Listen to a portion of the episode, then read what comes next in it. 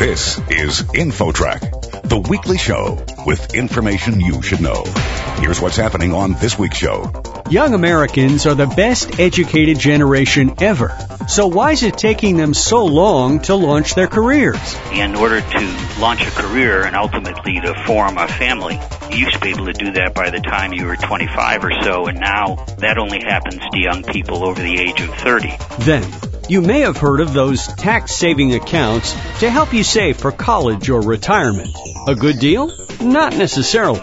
We'll have the story. It may sound like a great idea. Wow, I get a tax break, but it's important to understand all the hidden costs. The higher the potential tax benefit, the higher the fees.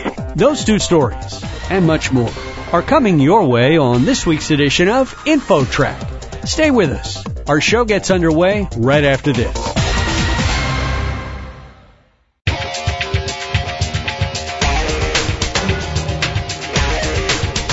InfoTrack, the weekly show with information you should know. Here's your host, Chris Whitting. The current crop of young Americans is the most educated generation ever, but it's taking a lot longer for them to launch their careers. To find out why and what can be done about it, let's welcome Dr. Anthony Carnevale, who's Director and Research Professor of the Georgetown University Center on Education and the Workforce. They recently issued a report titled Failure to Launch, Structural Shift, and the New Lost Generation. Tony, your report says structural economic shifts and two recessions have turned this into the lost decade for millennials.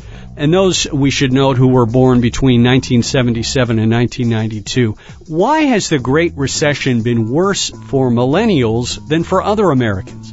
The millennials were hit with a double whammy here. That is, there's a structural change in the economy that's been going on since the 80s, really, where you have to have essentially a new phase in the life cycle. You need to get some kind of post-secondary education or training or learning on the job in order to get started in the economy. And then on top of that, they've suffered through three recessions, including this one, which is the deepest of all, and that only made things worse for students and non-students who didn't get the necessary entry-level skill. Many older people may not necessarily be aware of how much of a structural shift has occurred. Could you give us a few examples of how the millennials' career path compares to previous generations? If you go back to the 1970s and even the early 1980s, about 70% of American workers had either a high school degree or they were high school dropouts. And most of them, more than half of them, were in the middle class if you measure the middle class as anybody who makes more than, say, $40,000 a year in current earnings. Nowadays, the economy is turned upside down in that sense. 65% of the jobs require at least some post-secondary education or training. So it is really a necessity for more and more young Americans to get something after high school. There's an interesting aspect to your report in that it focuses on young men and how they've been disproportionately affected by these economic changes. Why are men having greater problems than young women? The old industrial economy was very kind to men. It allowed men with high school or less to get a job and then learn the skill they needed on the job. In manufacturing, for instance, you could start out on the loading dock and you could become the accountant or a machinist or a supervisor or an executive eventually. In the modern economy, that doesn't happen anymore. So men have lost their momentum in the economy and women have gained some momentum because they do tend to get more education than men and are more trained for the new economy that requires it. Are there other uh, demographic groups that are also having serious problems? There are different stories for different groups. Among women, the story is that they get plenty of education. They get more education than men do now, whether it's college or graduate school or any kind of training, but they tend to be in occupations that don't pay very well. For minorities, the issues are fairly similar. That is, they tend to have low success rates and participation rates in post-secondary education, so they're hurt by that. And then when they do get post-secondary education, it tends to be in the less well-paid fields. Our guest on InfoTrack is Dr. Anthony Carnevale, Director and Research Professor of the Georgetown University Center on Education and the Workforce. And we're talking about his recent report examining why Americans in their 20s and early 30s are facing such an uphill climb in their careers. Tony, aren't all workers of all ages in the workforce today faced with these same challenges of amping up their skills? If you got started in the 70s or the 80s as an adult, you had much easier entry. There wasn't much entry barrier to you getting into the workplace, which is, after all, the real trainer. That is, in the end, the education you get is really something that helps you get entry level jobs that then allow you to go to the big college, which is the workplace itself, the place where you're going to learn for over a 45 year career. So the millennials were the first to face the fact that the entry level requirement was a lot higher and they're just having trouble breaking through and getting in. Why do you think today's colleges and universities are failing so badly in preparing young people to compete in the job market out there? When we began to demand more and more education from people to get jobs, we found out fairly quickly that as employers did that the high school education wasn't enough and they needed something more than that and something more than that in the American system is what we traditionally call college. But college really wasn't built to give people job training, and nor arguably should it be. I mean, in the end, the purpose of higher education is to allow people to live more fully in their time, but the new reality is you can't live more fully in your time if you're living under a bridge or if you're lucky in your parents' unfinished basement.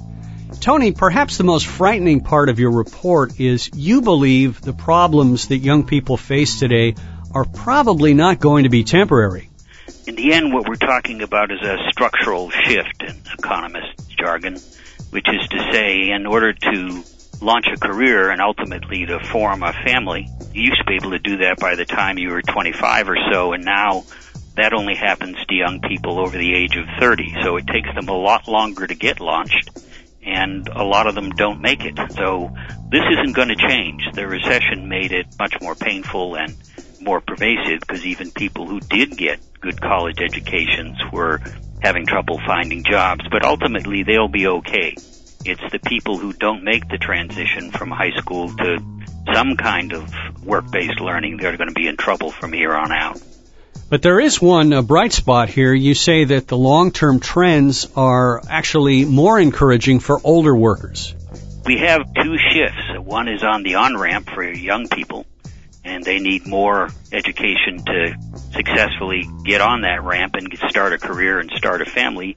The other change is that the off ramp is different now. That is people with high levels of skill and oftentimes high level of education are people who stay in the labor market much longer.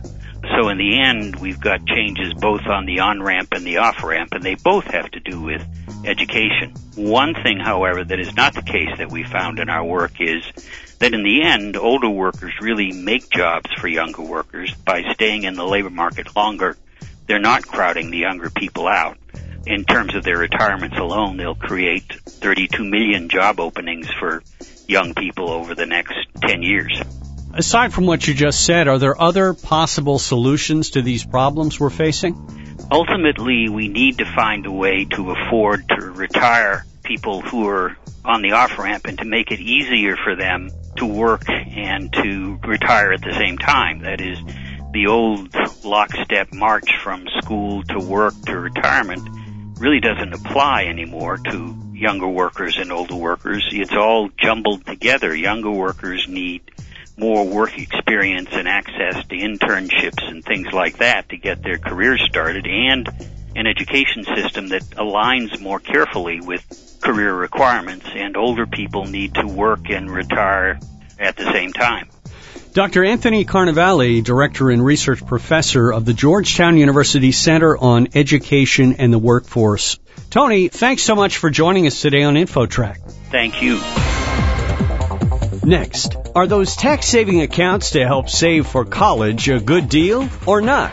The eye opening story coming up. Stick around, there's more InfoTrack straight ahead.